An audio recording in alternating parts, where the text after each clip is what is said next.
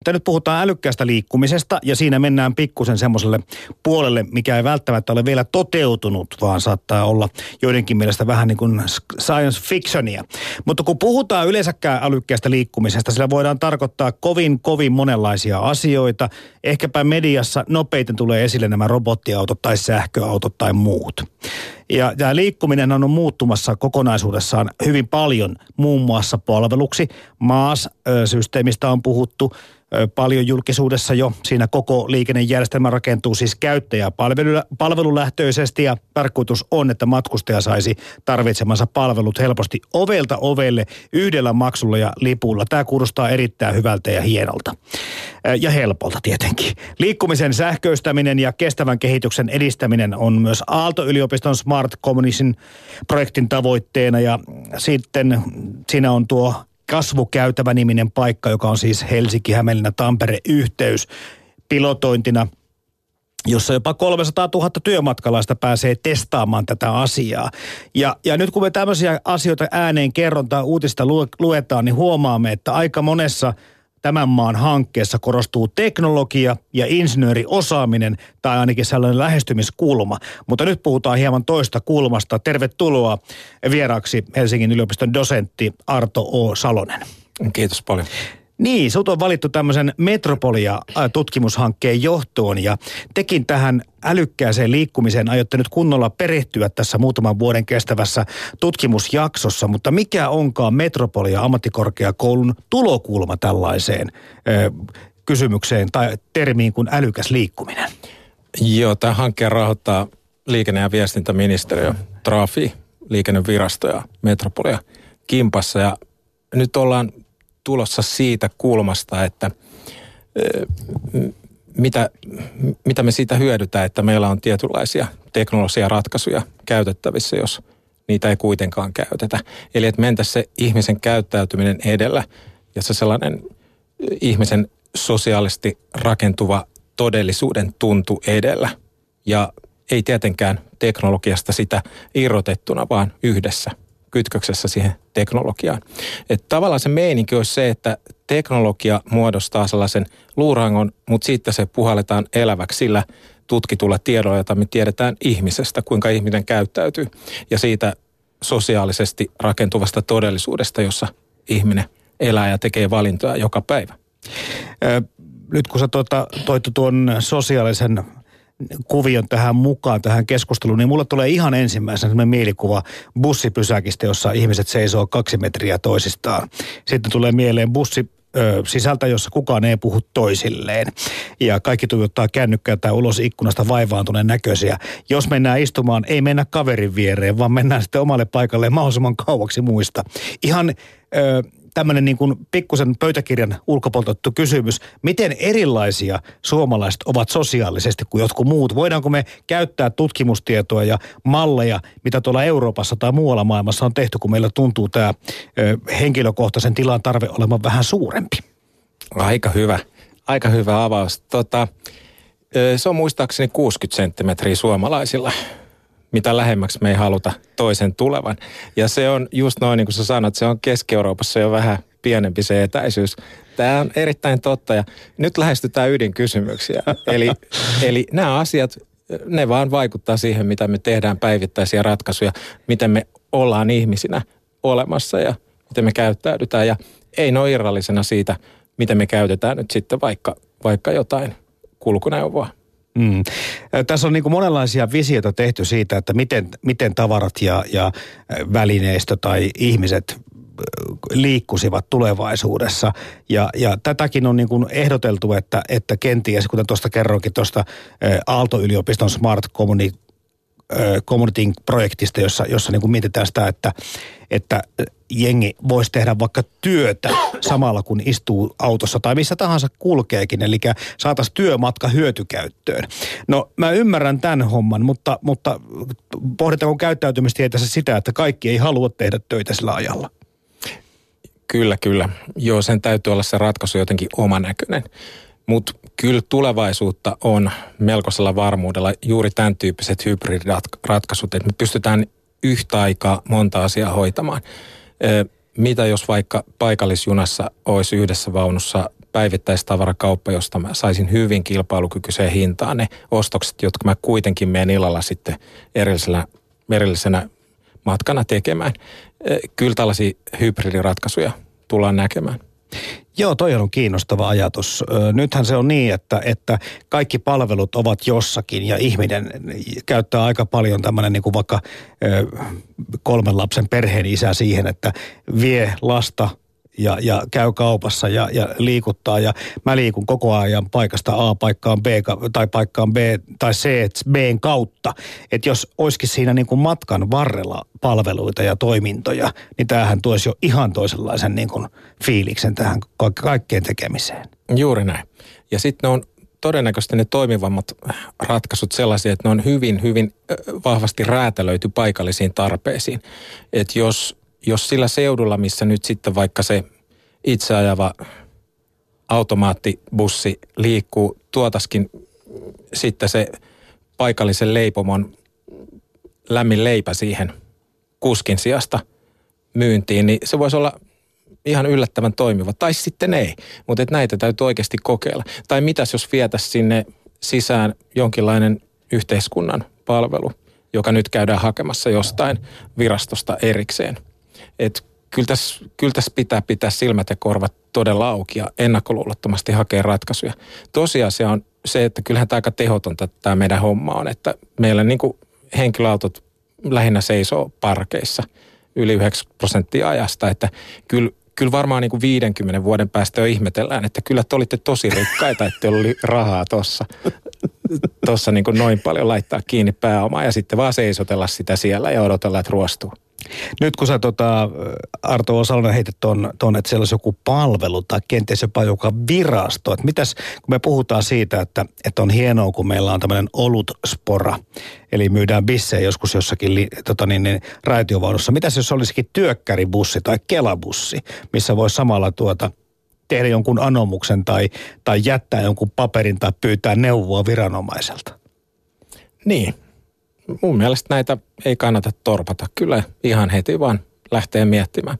Tietysti sitten, jos se jollakin tapaa leimaa ihmistä turhan paljon, niin silloin ehkä ollaan vaarallisilla vesillä, että ky, mutta meillä on ymmärrystä näihin asioihin, sit kun niitä lähdetään oikeasti, oikeasti kokeilemaan ja virittämään.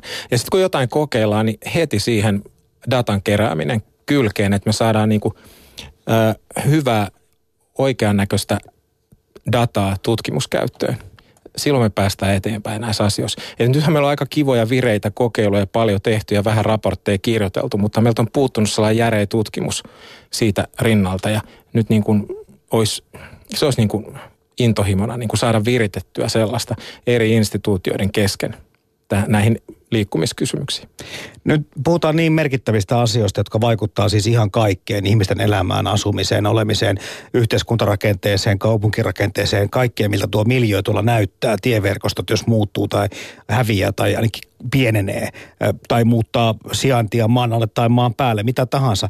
Onko mitään, mitään semmoisia esimerkkejä – tulevaisuuden liikkumisesta. Onko meillä jotkut ö, yliopistokaupungit kenties tehnyt tämmöisiä alueellisia kokeiluja siitä, että mitä se voisi olla?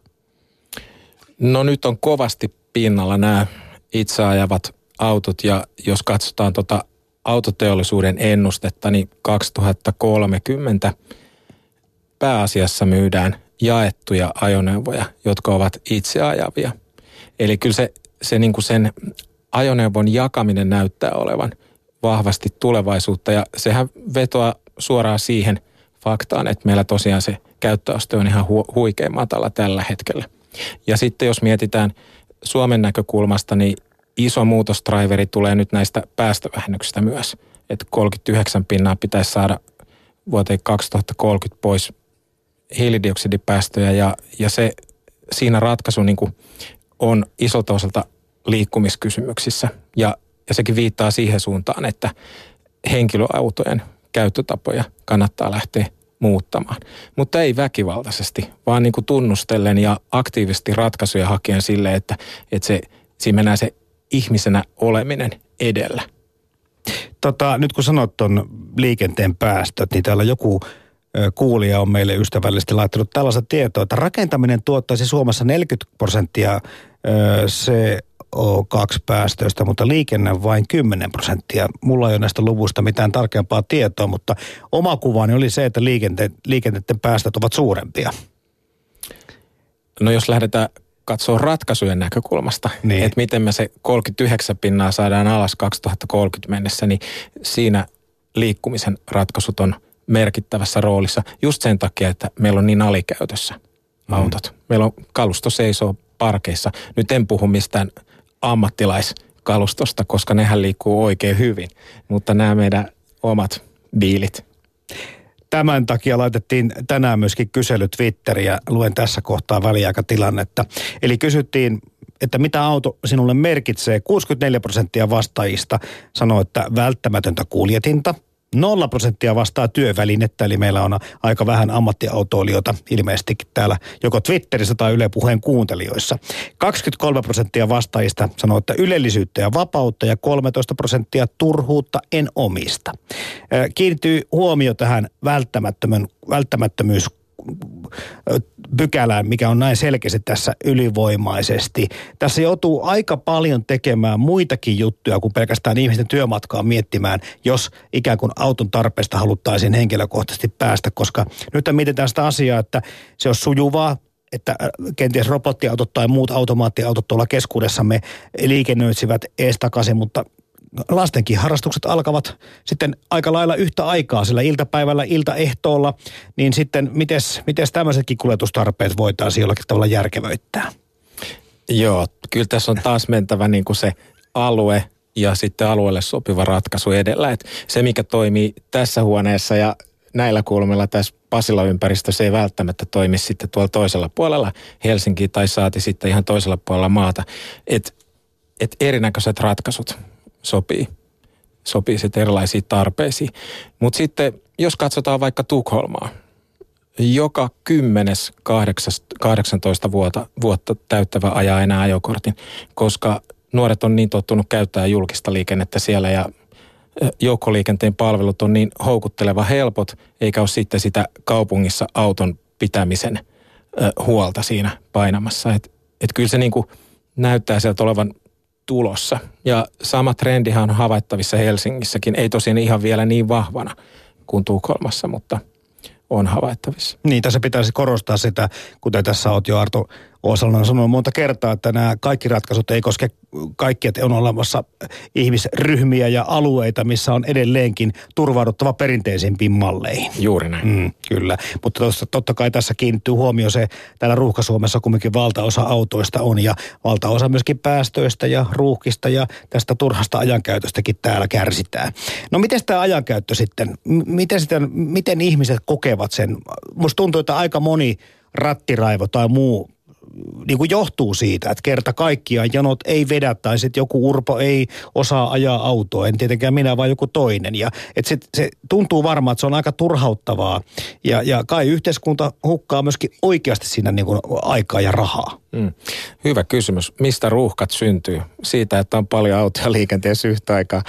Äh, no nyt kun on mallinnettu sitten eurooppalaisia kaupunkeja, että miten nykyinen liikkumistarve voitaisiin tyydyttää, niin noin kymmenellä prosentilla nykyisestä kalustosta. Kymmenellä prosentilla? Joo, jos ne pistettäisiin liikkeeseen.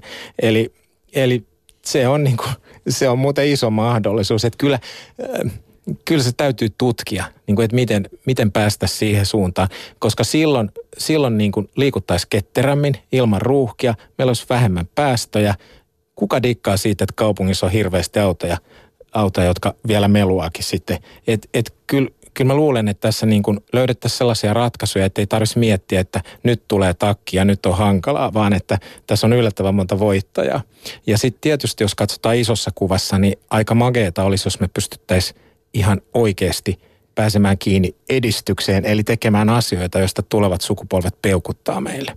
Mm. Joo, nämä ratkaisut tuntuu siltä, että ne enemmänkin kyllä tuhoavat kuin tuottavat tai säästävät, mitä tässä nyt on puhuttu liikenteellistä ratkaista viime vuosikymmeninä. Niin. Mm. Äh, sulla on tämmöinen hieno titteli myös kuin futuristi.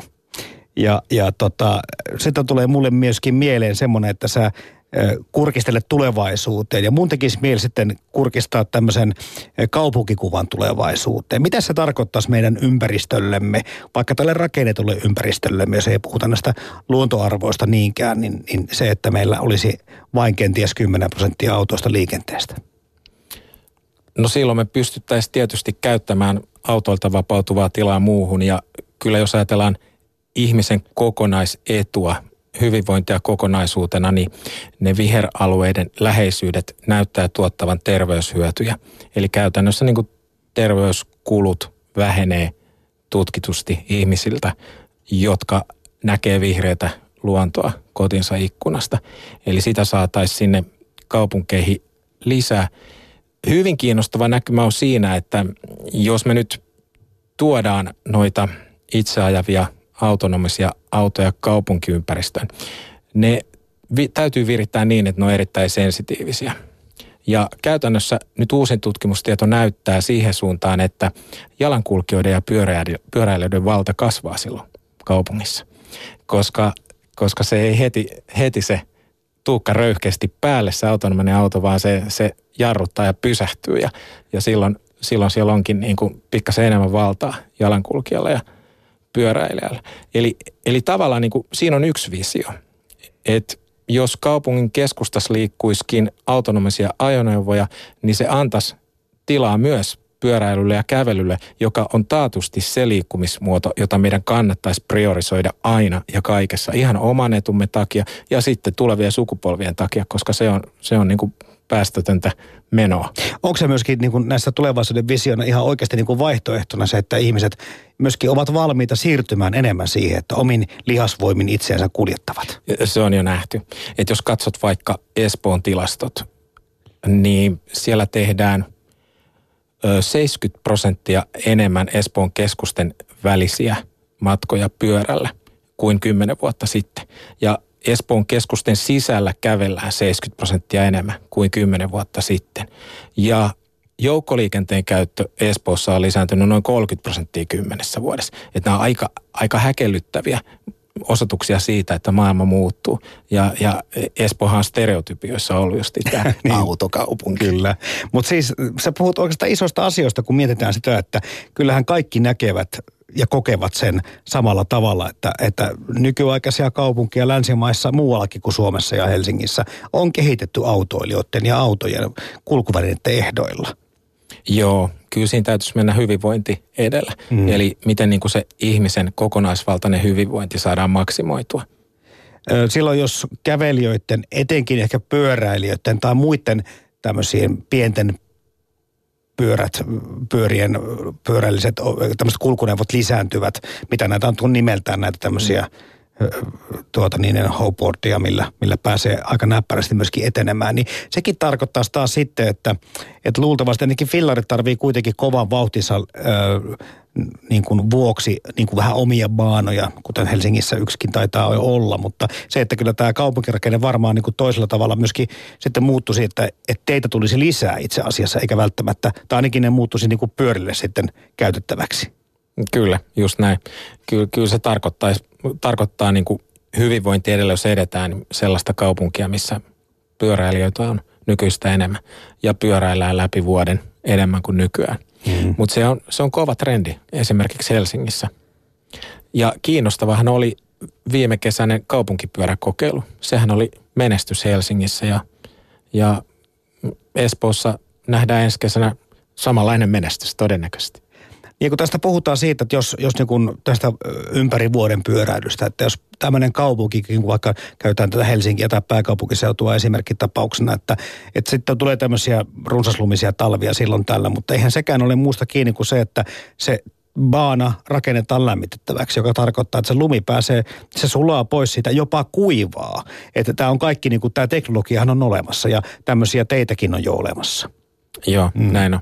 Joo, ei, ei, kyllä nämä teknologiat kaikki alkaa olla aika kivasti saatavilla. Mm.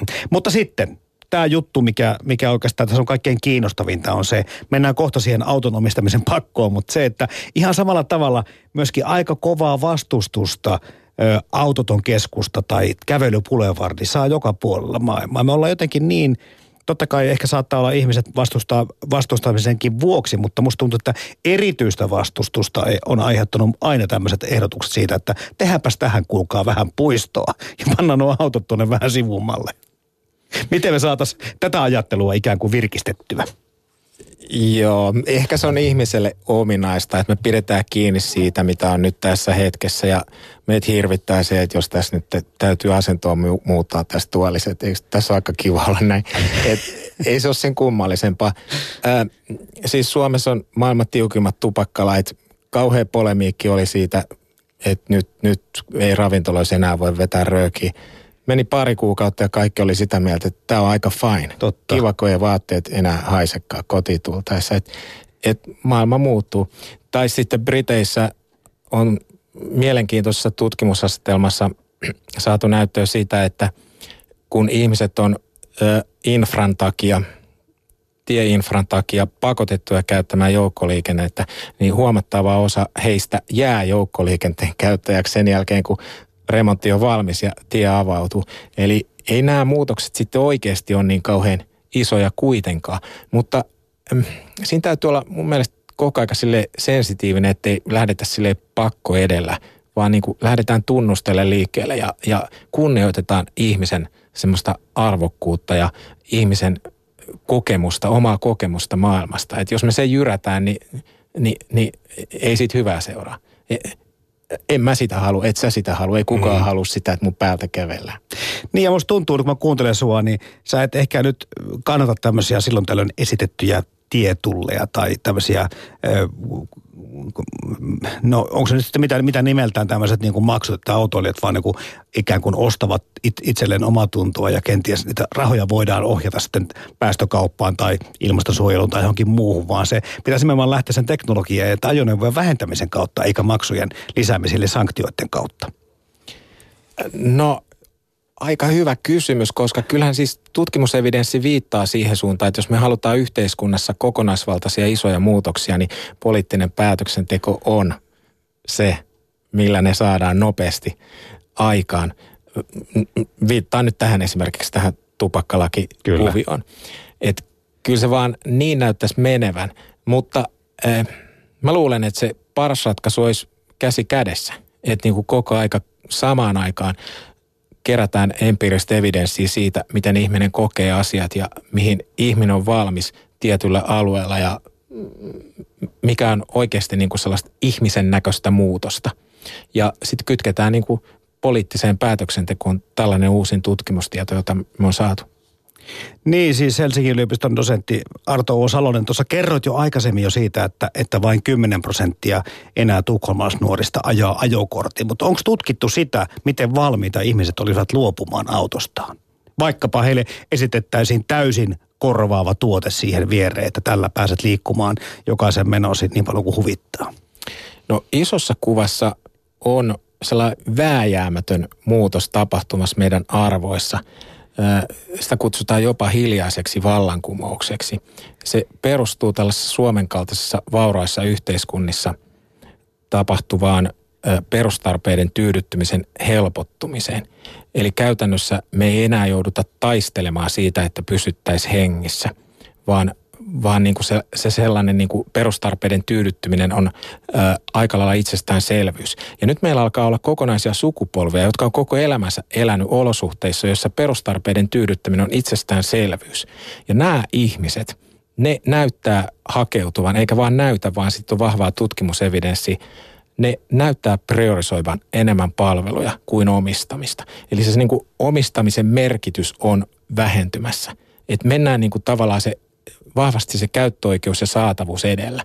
Et mä en niin kuin käy hakemassa hienoa porakonetta siksi, että mä näytän sulle, että katoppas minkälainen peli tässä mulla on. Ja sitten se lojuu siellä mun kaapissa, kunnes sitten kaksi reikää siinä joulua ennen pitää saada, että saa taulun seinälle. Et, et niin kuin, nyt mennään enemmän se edellä, että hei, kone, nyt tuli kuule. Nyt tuli sellainen tilanne, että pitää saada porattua reikiä.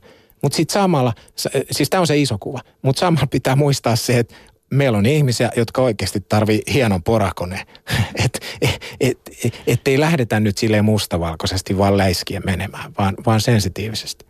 Niin, itsekin tunnustan, että kun meillä on tämmöinen kolme harrastavaa lasta ja sitten tämä työtkin sattuu vähän haukkaamaan tätä aikaa ja, ja treenit menee monta kertaa päällekkäin, niin kahdella autolla liikutaan. Ja, ja siitä nyt ei ihan järin hyvä tuota omatunto tietenkään voi tulla, eikä tarviikaan tulla. Me perustellaan, kuten täälläkin meillä muutama vastaaja sen, että, että millä minä näitä lapsia treeneihin kuskaan. No en minäkään ole keksinyt mitään vaihtoehtoa, mutta, mutta silti tunnustan, että, että yksi auto saattaisi riittää, jos osaisimme tää, tarkemmin, tiedätkö, sen asian aikatauluttaa ja, ja priorisoida menomme ja muuta. Eli tähän tulee kuitenkin semmoinen, niin kuin osittain mullakin fiilistä, että tämä 500 pikku Fiatti, mikä on ihan älyttömän hienon näköinen auto, niin se on kiva omistaa. Sanoiko nyt ihan oikeasti, että tämä, tämä fiilis saa niin kuin kohta mä saan luopua tästä ja, ja, ja mä saan sen saman hyvän olon jostakin muusta kuin siitä sen pikkufiuden omistamisesta. Ö, pitkän aikavälin trendit näyttää menevän siihen suuntaan, että se sun fiilis siitä Fiatista niin kuin on häviävä, häviämään päin, mutta mutta mut nyt mä puhun hyvin stereotypisesti ja, ja vähän ehkä melkein väkivaltaisesti, eli vedän sanani pois samalla. Mutta mitä tulee tuohon tota, niin, niin laitetaan nyt vielä oma kokemus peli. 2010 laitoin lainarahaa kiinni varmaan joku 40 tonnia tuollaisen hybridi. Ää, nyt mä saisin siitä, jos myisin, niin, niin ehkä 16 tonnia. Mulla on lainaa enemmän kuin 16 tonnia. Et niin kuin tämän tyyppinen on tämä todellisuus, että et, et, en mä tiedä. Et jos olisi sujuvia palveluja saatavilla, niin kyllä, kyllähän tämä aika nopeasti tämä ehkä tämä vaihto sitten kuitenkin olisi mahdollista tehdä. Mm. Se kuulostaa hyvältä ja ehkä mä tässä niinku jumitan vaan niinku omissa asenteissa mun ö, niinku usko, ihmisusko ei ole ehkä niin vahva kuin sun, mutta sä oletkin futuristi. Arto Osalonen, sun pitääkin uskoa siihen, että ihmiskunta on kehittyvää lajia. Joo, no toi, toi, toi on tuolla itsemääritelty ja annettu titteli. Me ei ole puhuttu ollenkaan li- turvallisuudesta, puhutaan vähän siitäkin, koska tässä kaikessa, me ollaan puhuttu Suomen päästötavoitteesta ja liikenteellä on siihen merkittävä merkitys. Tai sitten kaiken asioiden liikuttamisella, ihmisen ja asioiden liikuttamisella voitaisiin saada siihen merkittävä parannus. Ihmiset olisivat vähemmän stressaantuneita, työaikaa menisi vähemmän hukkaan. Tässä on paljon hyviä puolia, mutta pitää myöskin miettiä, mitkä ovat kulut ja inhimilliset tappiot, kun puhutaan liikenneonnettomuuksista tässä maassa.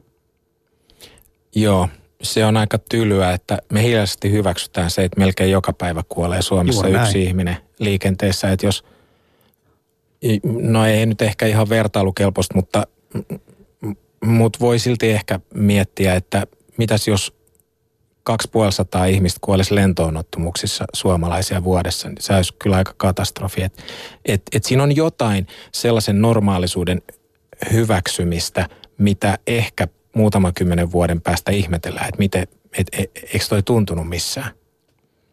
Niin se liikenne kuolemiahan tavoitteena on koko ajan nolla. Ja, ja on sanottu myöskin se, että niin kauan kuin ihminen on ratin takana, takana se nolla ei voi toteutua. Mutta aika lähelle minimiin päästäisiin, jos tämä olisi automatisoitua. Ja kuten tuossa kerrot aikaisemminkin, että, että automaattiautot tai ajoneuvot priorisoivat ihmisen, joka, joka tietenkin tota, tarkoittaa sitä, että, että tämmöisiä vahinkohommia, mitä useimmat kuin mikä onnettomuudet ovat, inhimillisiä virheitä, erheitä, jäisi kokonaan pois liikenteestä. E, e, sen, sen muutaman sadan kuolleen lisäksi tuhansia ihmisiä vammautuu ja miten paljon menee niin kuin rahaa hukkaa vakuutusyhtiöiltä kautta ihmisiltä näiden peltikolareiden ja muiden materiaalisten vaikeuksien vuoksi. Me puhutaan aika isoista yhteiskunnallisista muutoksista. Joo, tuossa on, tos on kyllä häikäisevän kovat ne ennusteet, jotka liittyy liikenneturvallisuuden parantumiseen, jos tosiaan se olisi enemmän algoritmipohjasta, että jopa, jopa 90 prosenttia onnettomuuksista pystyttäisiin ehkäisemään. Mutta ne nyt tietenkin on mallinnuksia, että niistä ole vielä kokemusta sille isossa kuvassa todellisuudesta. Mm. Mutta sitten taas tässä niin näkee sen ihmisen suhtautumisen. Nyt kun me puhutaan tämmöistä asioista ja tulee tämä automaattiauto tai kenties robottiauto, niin sitten se ensimmäinen pelkokuva on se, että hei hei, joku kaappaa sen robottiauton ja ohjaa sen ojaan tai vastaan tulevaa päin. Eli me lähestymme tätä asiaa, mikä on selvästikin ratkaisu. Olisi ratkaisu meidän ongelmimme niin pelkojen ja uhkakuvien kautta. Se on täysin luonnollista. Jos kuvitellaan tilanne, että tuohon nyt tulisi tuommoinen autonominen ajoneuvo pihaan, niin laittaisitko sä oman lapsen sinne vaan kyytiin yksi? Niin. Se on täysin normaali. Mutta sitten toisaalta meillä oli hississä vielä hissipojat vähän aikaa sitten, mutta nykyään useimmat hissit kulkee silleen, että ihan yksin mennään sinne, eikä se enää pelota. Että niin kyllä, kyllä ihminen sitten menee niiden kynnysten yli toisaalta aika ketterästi.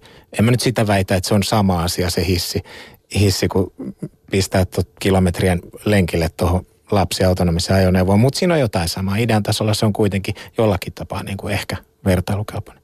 No mistä nyt, kun Metropoliassa tämä hanke on älykkäästä liikkumista alkanut, niin mistä te lähdette Arto Oosalonen liikkeelle? Mitkä ovat ne ensimmäiset konkreettiset asiat, joita lähdette tutkimaan? No me lähdetään hakemaan sellaisia hybridiratkaisuja, missä me oikeasti niin yritettäisiin saada se käyttäjän näkökulma teknologiassa driveriksi, eli mentä se ihminen edellä ratkaisuja kohden. Se tarkoittaa samalla myös sitä, että pitää tietää, miten ihmiset ajattelee, millaisia asenteita, millaisia arvoja heillä on. Ja nyt tässä on työpöydällä justi massiivinen otos suomalaisia 15-29-vuotiaita, joiden niin kuin käyttäytymistä tutkitaan siihen liittyen, että miten he kokee justi tämän ajoneuvon omistamisen ja ajokortin ajamisen, miten he mieltää niin kuin itsensä suhteessa näihin perinteisiin kulkemisratkaisuihin. Ja, ja tämä projekti teillä, tutkimusprojekti, kestää siis 2019 vuoden melkein marraskuuhun saakka. Miten näitä tuloksia sitten ja miten tietämystä päästään käyttämään hyväksi? Tarkoitus olisi, että koko aika sitä mukaan, kun saadaan jotain irti, niin sitten heti pistetään ne osaksi toivottavasti yhteiskunnallista päätöksentekoa. Ja nyt ei tässä ole tarkoitus mitenkään niin kuin toimia yksin, vaan niin kuin yhteisrintamassa useiden instituutioiden kanssa ja useiden tutkijoiden kanssa. Että tämä ei ole sellaista niin kuin irralla muista olemista ja tekemistä, vaan niin kuin yhteisrintamassa haettaisiin sellaisia kansallisia ö, löytöjä ja, ja iskupaikkoja, missä me voitaisiin olla Suomena tekemässä niin kuin avauksia, jotka on kansainvälisesti kiinnostavia. Koska tämä on ilmiönä erittäin kuuma ja tämä on ihan, ihan niin kuin pakko meidän globaalilla tasolla jotenkin ratkaista, että meillä säilyisi tulevaisuuden toivo tällä planeetalla ihmiskuntana. Ihan viimeinen kysymys Arto Oosalonen. Viiden vuoden kuluttua, mikä on muuttunut liikenteessämme tai liikuttamisessamme? No viiden vuoden päästä ihmisten asenteet on aika paljon kääntynyt siihen suuntaan, että enää ei tarvi välttämättä omistaa kulkuneuvoa. Olennaisempaa on päästä liikkumaan ketterästi paikasta A pisteeseen B. Helsingin yliopiston dosentti Metropolian yliopettaja Arto, K. Arto O. Salonen, kiitoksia käynnistä. Joo, kiitos.